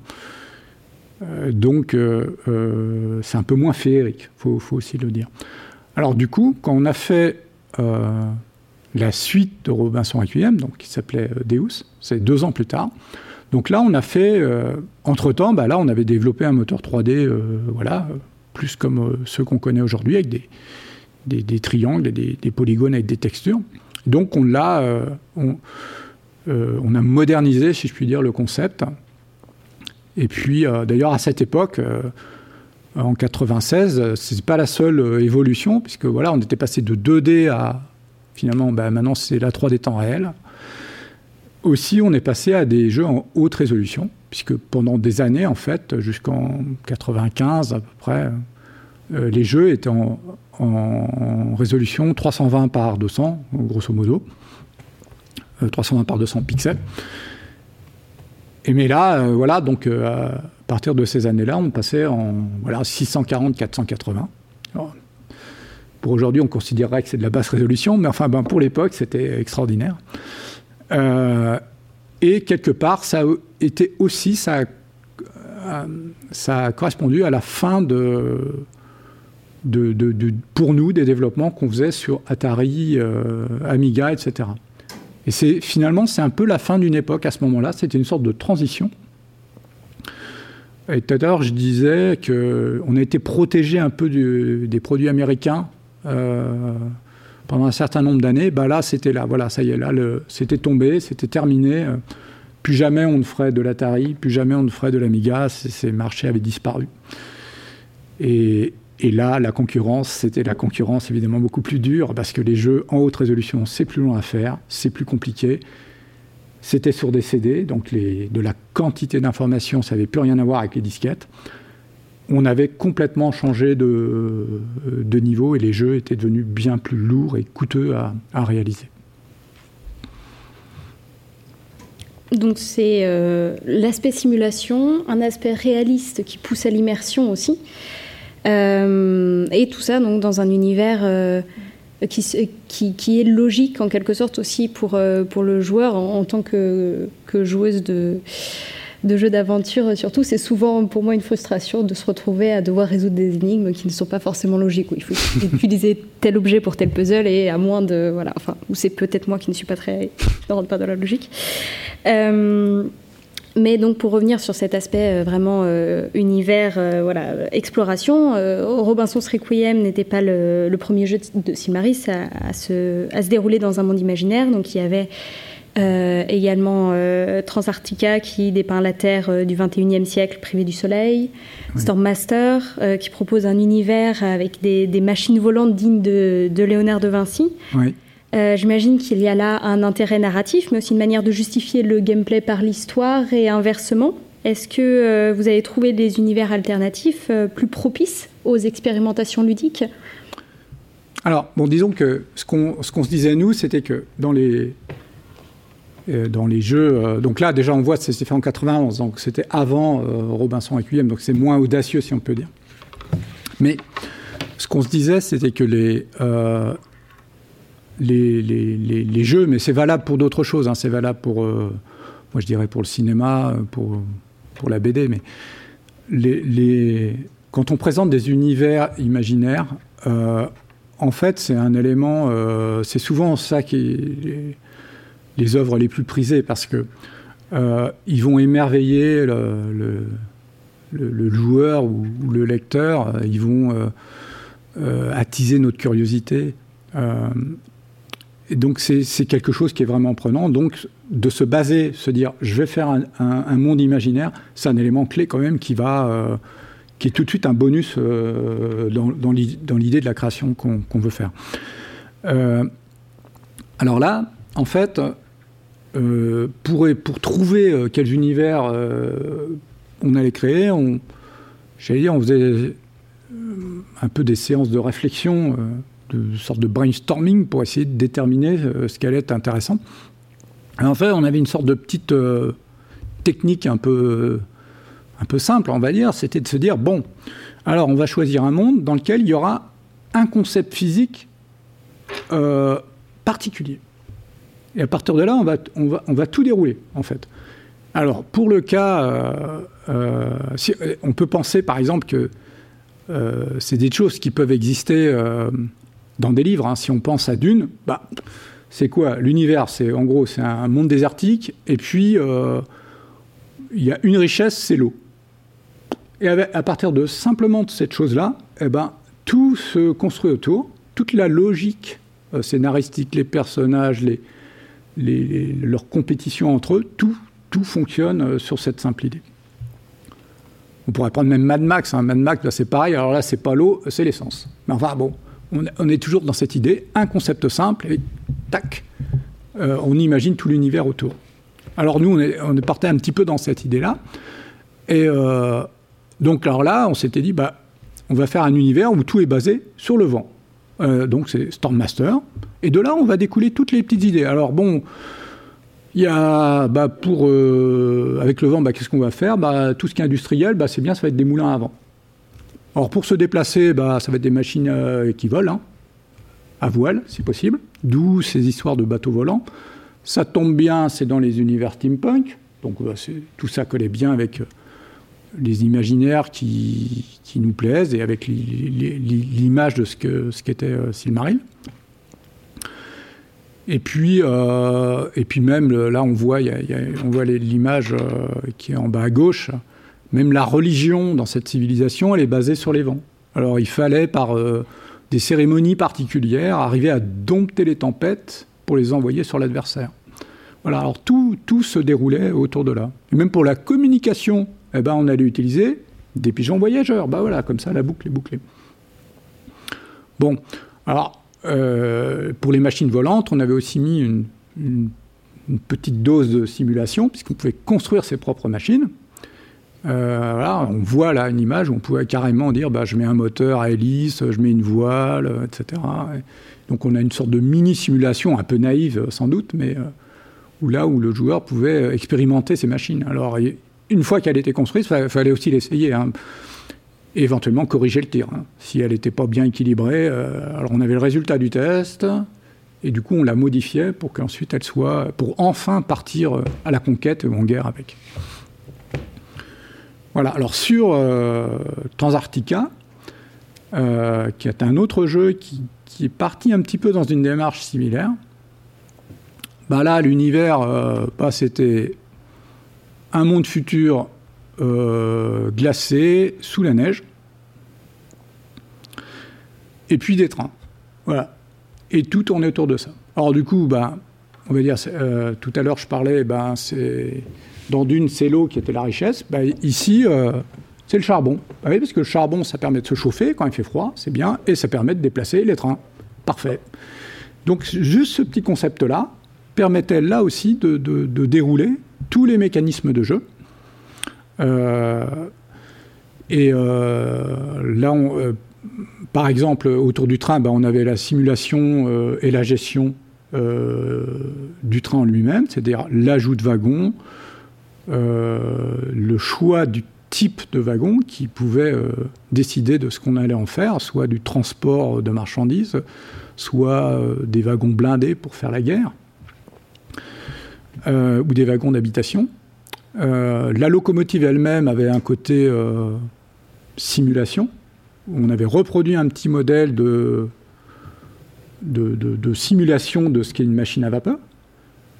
Et puis le pilotage elle-même, alors il fallait monter en température. Une fois qu'on était en température, il fallait monter en pression, alimenter au bon moment pour conserver ce niveau de pression. Donc ça contenait aussi ces éléments qu'on retrouve ensuite évidemment beaucoup dans Robinson Requiem, mais il y avait déjà ces éléments de simulation. Après, dans Transarctica, il y a une vraie partie narration, toute une histoire autour du soleil perdu qu'il va falloir retrouver après le grand bouleversement climatique. Mais voilà, il y a une part de stratégie qui était importante. Un mélange finalement de stratégie, mais aussi d'une forme d'aventure. Donc un concept simple finalement à l'origine, souvent une énergie une idée simple et derrière on déroule toutes les caractéristiques de ce que sera le futur jeu. Alors pour changer un peu de domaine et un peu rapidement pour qu'on ait le temps de voir de conclure avec les projets. Les projets inconnus et de passer ensuite aux questions. Juste donc très rapidement quelques questions sur la série des Ishar. Donc avec 4 titres, Crystal of Arborea en 1990, Ishar en 1992, Ishar II en 1993 et Ishar III en 1995. J'ai remarqué en particulier que Crystal of Arborea s'inspirait beaucoup de l'œuvre de Tolkien, puisqu'il y a Morgoth, il y a les références au Silmarils. Est-ce que vous parleriez d'une adaptation, d'une réécriture, d'éléments d'hommage, Tolkien comme inspiration en quelque sorte pour Crystal of Arborea ? Oui, alors en fait, alors c'est vrai qu'il y a un peu une idée d'adaptation. Enfin, s'il faut choisir, moi, je dirais que c'est plutôt une forme d'adaptation. Mais j'irai un peu plus loin parce que je dirais que c'est plutôt une extension. Et ça me fait penser un petit peu à la manière dont on a des phénomènes actuels de fanfiction, où finalement, on va vouloir aller plus loin que ce que l'auteur lui-même d'origine avait fait, pour satisfaire d'autres fans d'un auteur ou d'une œuvre.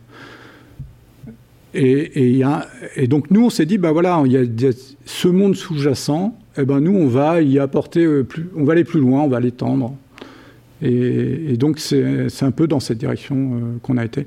Mais il y a aussi un autre élément, le fait d'avoir où on fait toutes ces références, toutes les références ici de noms qui sont issus du monde de Tolkien. En fait, c'est parce que on veut aussi transmettre aux joueurs l'idée que nous, créateurs, on partage les mêmes passions que lui, la même culture que lui. C'est des formes de clin d'œil quelque part, mais voilà, c'est aussi une idée de partage. Et je voudrais aussi en profiter ici pour dire un mot sur la série, aussi bien Crystal of Arborea que la série des Ishar, en fait. C'est que ça a été initié au départ par Pascal Hennweiler, qui était... un graphiste qui travaillait chez nous, qui avait commencé par faire Targhan au départ, et qui a amené beaucoup, en fait, de cette série de jeux. Et les idées, en fait, sur Crystal of Arborea, c'est de dire, on va faire un univers où, comme dans des jeux de rôle, bien sûr, il va y avoir des idées de labyrinthe, mais là, on va sortir dehors. On va sortir de ces fameux couloirs sombres, etc., pour apporter des paysages plus... Voilà, extérieurs et qui soient plus jolis et aussi peut-être plus réalistes. Et c'est là-dessus qu'on voulait faire la différence. Alors, Crystal of Arborea, en fait, qui était le premier de cette série, lui, il avait une vraie volonté aussi de mettre de la stratégie dedans. Quelque part, ce n'était pas vraiment un pur jeu de rôle. Il y a un côté jeu de rôle parce qu'il y a des personnages, une équipe de personnages, mais il y a beaucoup de stratégie parce que le but, ce n'est pas juste de collectionner des pièces d'or et des trésors. C'est vraiment de mener une quête et on va l'amener stratégiquement. Et c'est pour ça qu'on voit, il y a une vue de l'île qu'on voit là sur l'écran en bas à droite, parce que c'est une vision stratégique du déplacement des armées et des personnages. Dans Ishar, tout ça, ça change, puisqu'on passe du combat au tour par tour au combat en temps réel, puisque, alors on reste toujours dans un point de vue, une vue subjective, même si... là, du coup, c'est un peu en opposition avec ce que vous disiez avant. Le chercheur Karl Terrien souligne que la particularité des Ishar, c'est que même en étant en extérieur, ils gardent un environnement très labyrinthique. Et ça se retrouve notamment beaucoup dans le premier Ishar, où il faut éviter les buissons, contourner. Si on veut réussir à atterrir à tel endroit, ça devient très... faut penser à contourner certains obstacles. La carte... Il n'y a pas de carte. Oui. Alors, moi qui ai un sens de l'orientation catastrophique, je n'ai pas été très très loin dans les Ishar. J'ai réussi à trouver le coffret caché par je ne sais quel hasard. Mais impossible de revenir sur mes pas. Ce qui me permet d'ailleurs au passage de glisser que le premier jeu en vue subjective était aussi un labyrinthe, donc Maze War en 1973. Et donc tout ça, c'est l'idée que finalement l'exploration, l'espace géographique, ce serait une des caractéristiques du jeu de rôle, de partir aussi, de s'approprier un espace. Oui. Alors moi, je dirais le mécanisme fondamental, c'est l'exploration. Pour moi, c'est un peu la colonne vertébrale de tout un tas de jeux, et notamment des jeux de rôle. C'est ce qui pousse le joueur, qui est curieux de découvrir chaque nouveau décor, chaque nouveau paysage, ou des nouveaux ennemis peut-être, mais vraiment l'exploration est au cœur de la chose. Et aujourd'hui, il y a des jeux qu'on appelle les 4X, 4X, Explore, Expand, Exploit, Exterminate. Alors, dans les Ishar, il n'y a pas d'exploit, il n'y a pas vraiment de gestion.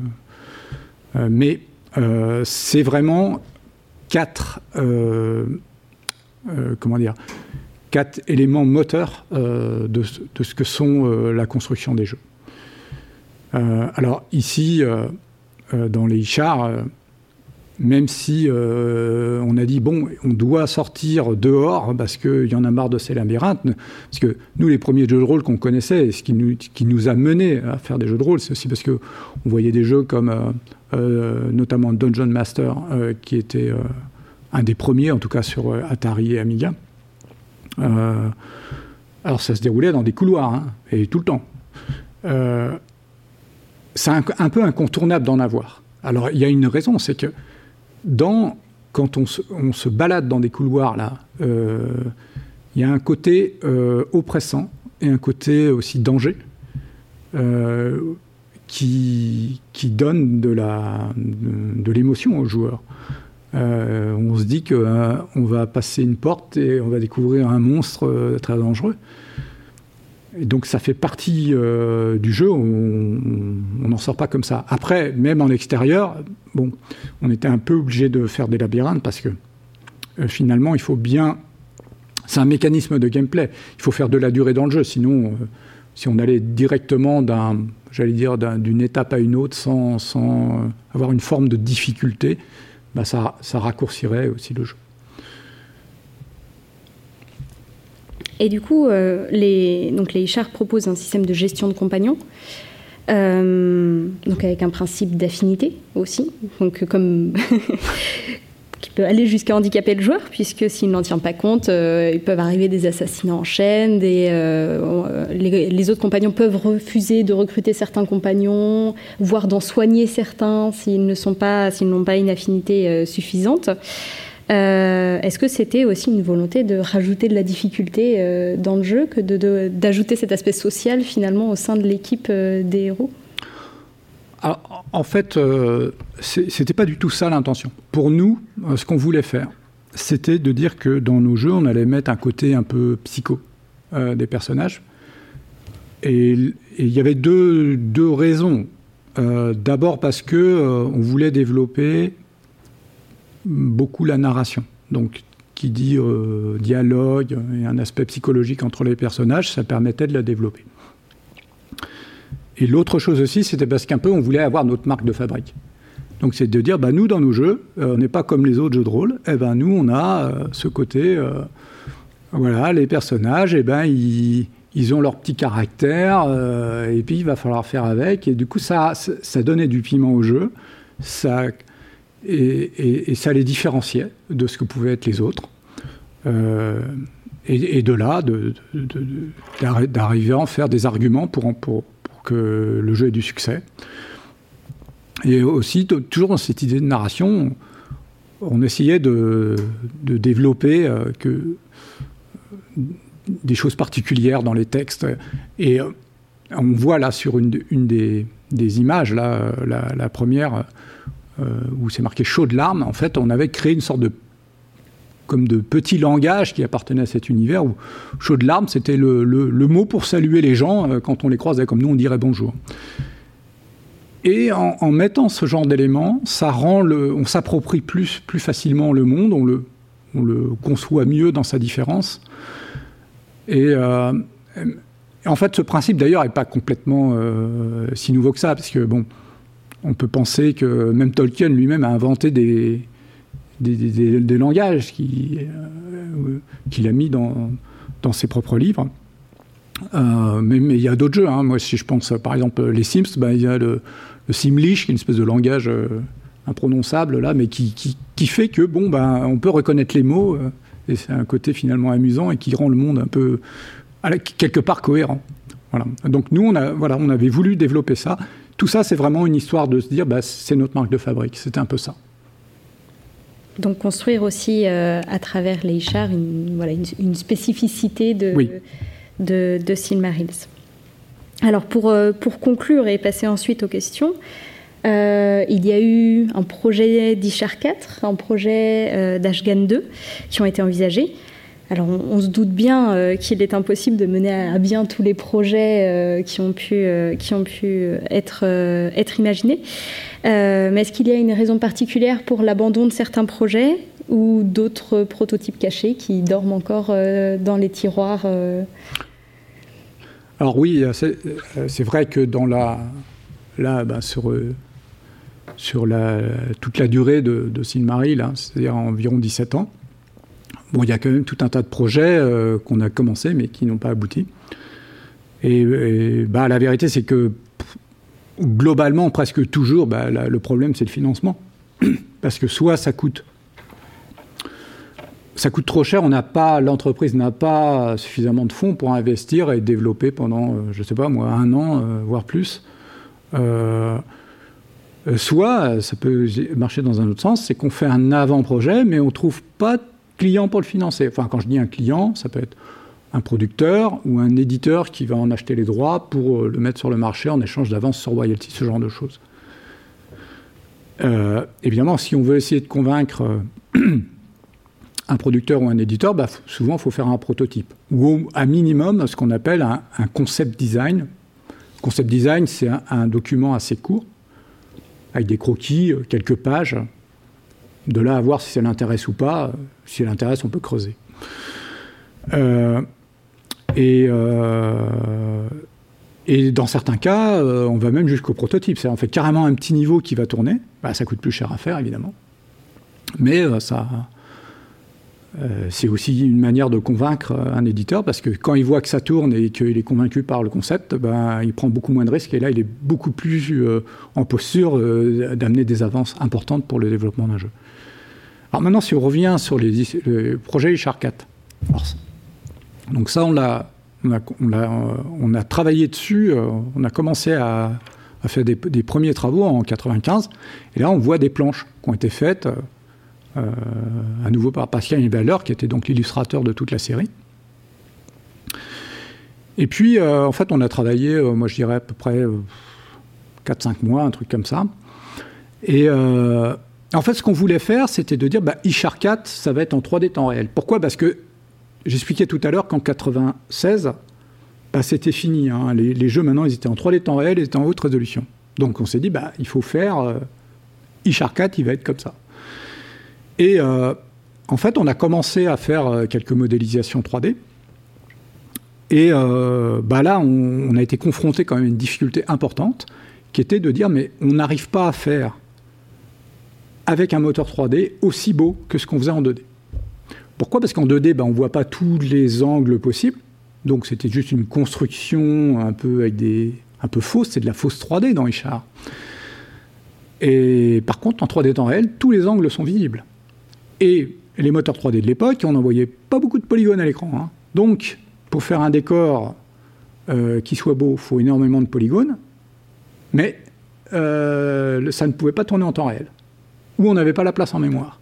Du coup, on a été confronté à ce dilemme, de se dire, c'est impossible pour nous de faire un Ishar IV qui aurait un visuel au niveau de ce qu'ont été les précédents Ishar, en le faisant en temps réel. Et que du coup, on en a conclu que probablement ça allait être un échec ou un demi-échec. Alors pourtant, il existait quand même des jeux de rôle en temps réel à ce moment-là, notamment des jeux américains, en 3D temps réel. Mais voilà, enfin, pour nous, on était confrontés à ces difficultés. Alors du coup, ce qu'on a décidé, c'est de se dire, on va, au lieu de faire Ishar IV, on va faire la suite de Targhan, qui va s'appeler Asghan. Alors là, si on observe bien sur cette image, on voit que le croquis du haut, en fait, c'est un grossissement de la planche précédente, qui était ce qu'on appelle, nous, le décor de la falaise, qui était censé être le premier décor de Ishar IV. On voit, donc, il y a une petite crique avec un bateau. Et c'est ce décor, en fait, qu'on avait construit, en fait, a été réutilisé à l'intérieur d'Asghan, qui, lui, n'était pas un jeu de rôle, mais qui était un jeu d'aventure-action, comme l'avait été en 88 Targhan. Et cette fois, en 3D temps réel.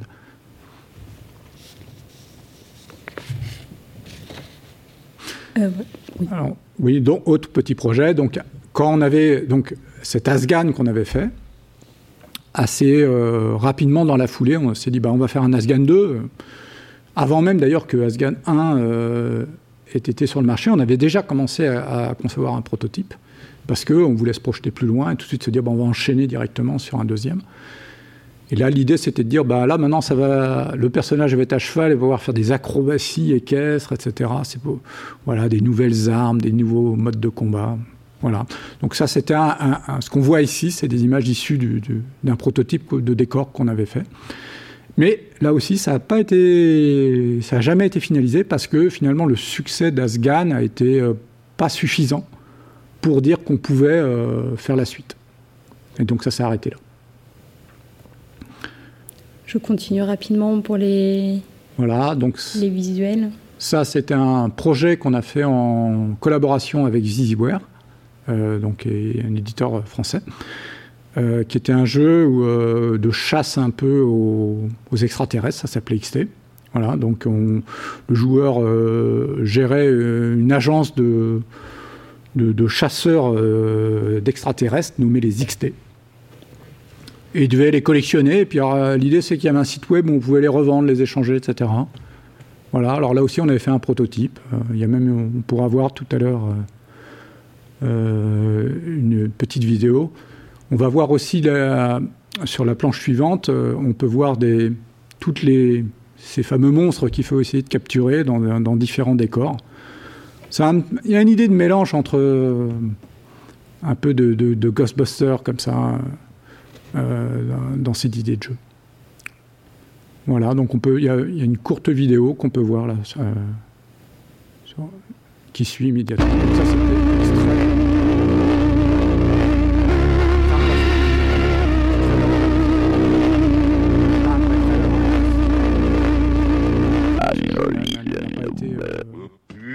Finalisé.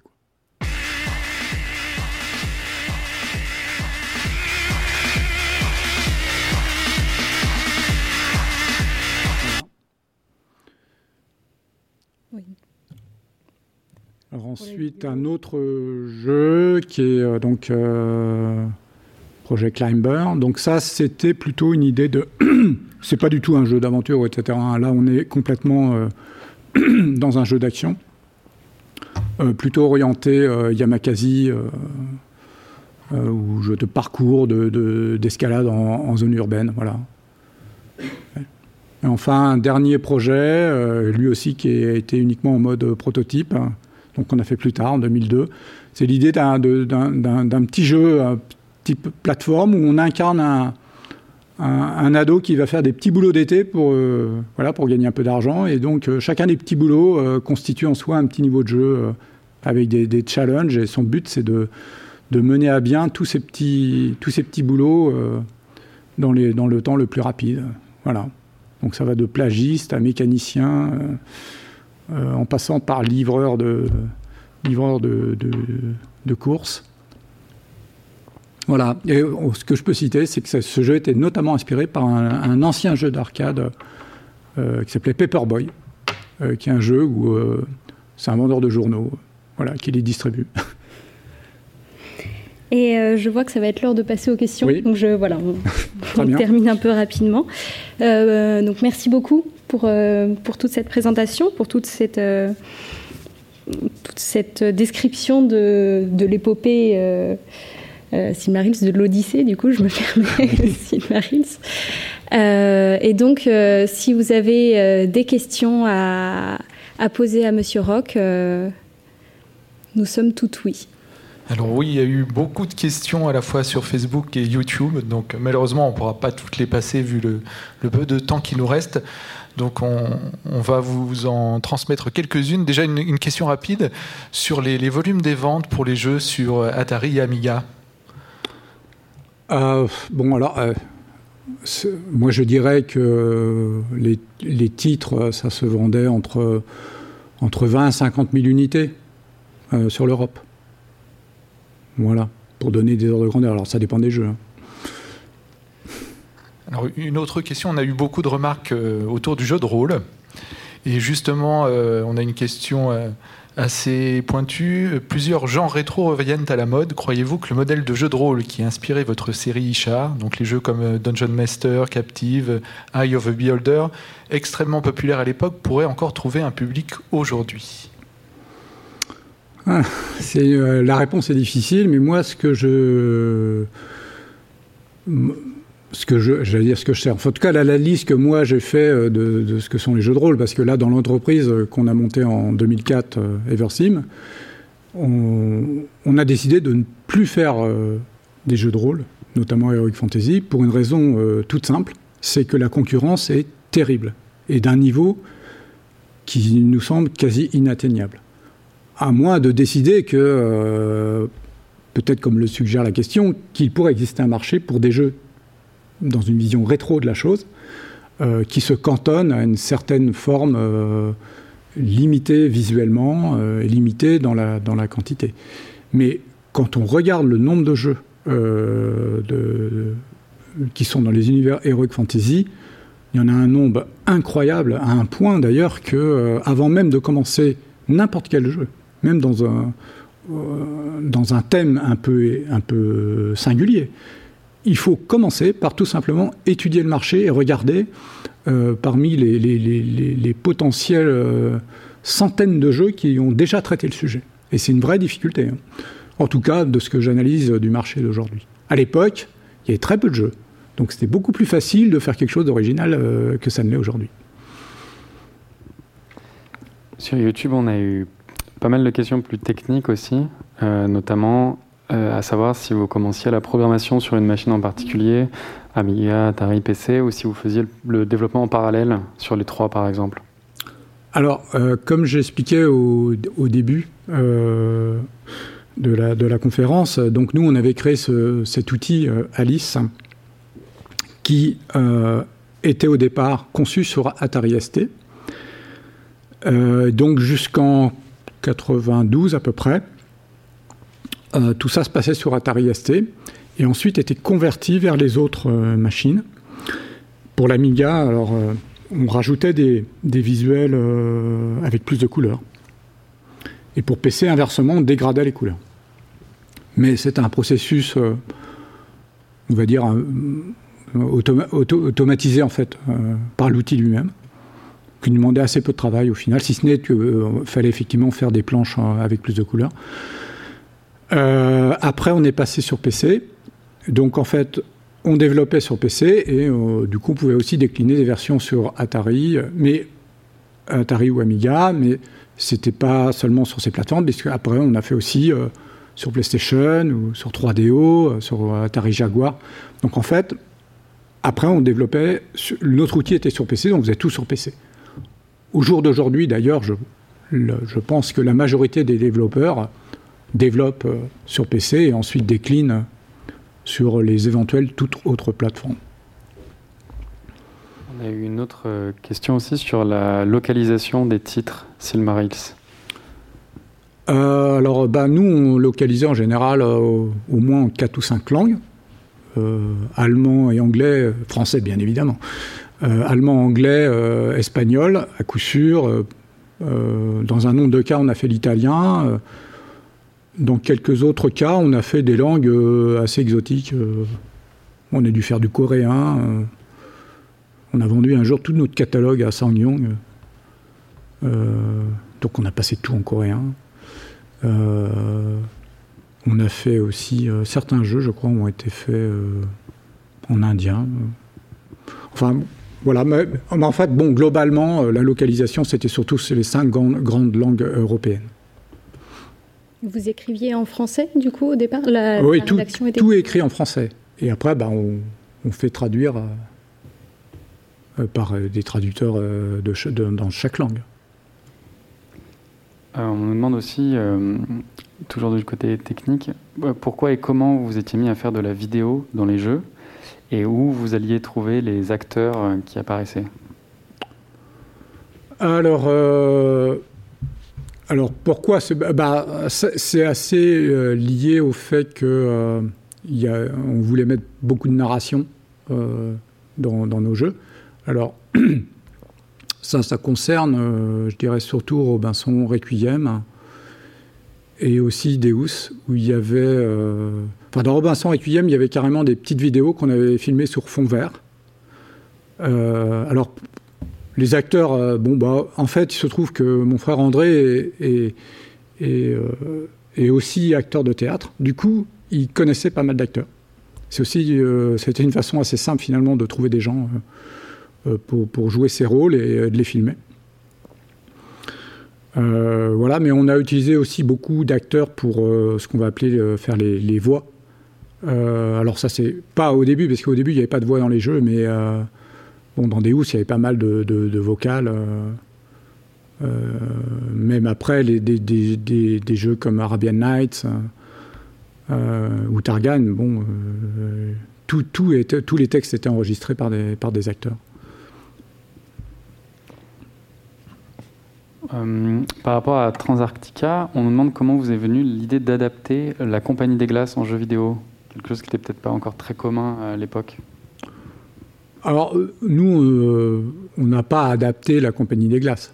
En fait, dans La Compagnie des Glaces, je pense que l'histoire n'a pas vraiment à voir avec ce que nous avons fait, nous. Ce qui est commun, c'est que c'est des trains dans la neige, ça certainement. Mais, moi, nous, comme j'expliquais tout à l'heure, notre démarche, c'était de dire, trouvons des univers...